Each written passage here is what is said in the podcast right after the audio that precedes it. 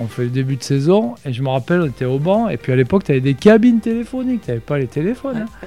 Donc appelé mon père, ouais, bah alors, euh, putain, on est 22ème, vous faites chier. Et puis là, là, il me dit, passe-moi Aldo. Et du coup, je lui passe Aldo, il dit, bon, maintenant ça suffit, tu me remballes tout, tu ramènes ce gamin à la maison, maintenant on va le mettre au boulot parce que c'est bon, quoi. Et ça a assez duré la plaisanterie. Et puis, euh, et du coup, on a décidé d'arrêter, quoi, de stopper. Et là, il y a mon, le, chef comptable, mais extérieur, quoi, le cabinet comptable de, la boutique de mon père.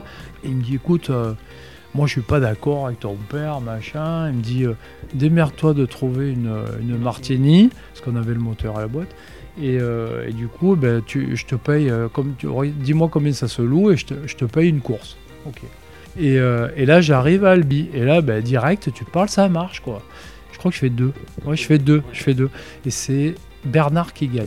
Eric Bernard, moi et le père de Jim Plat, Jacques Plat, qui était troisième. Et du coup, après, je fais Rouen. À Rouen, je refais deux ou trois, je pareil, tu vois. Et du coup, parce qu'on avait le rouleau et la bagnole. Et du coup, quelque... et là, Malboro revient vers moi. En disant, bon, ben, attends, on a vu la différence, machin, etc. Et du coup, il me réengage, en... il me donne un budget. Et là, je démarre comme ça. Et je fais vice-champion l'année Ouais, en d'après, quoi. 86, Ouais, tout voilà. à fait.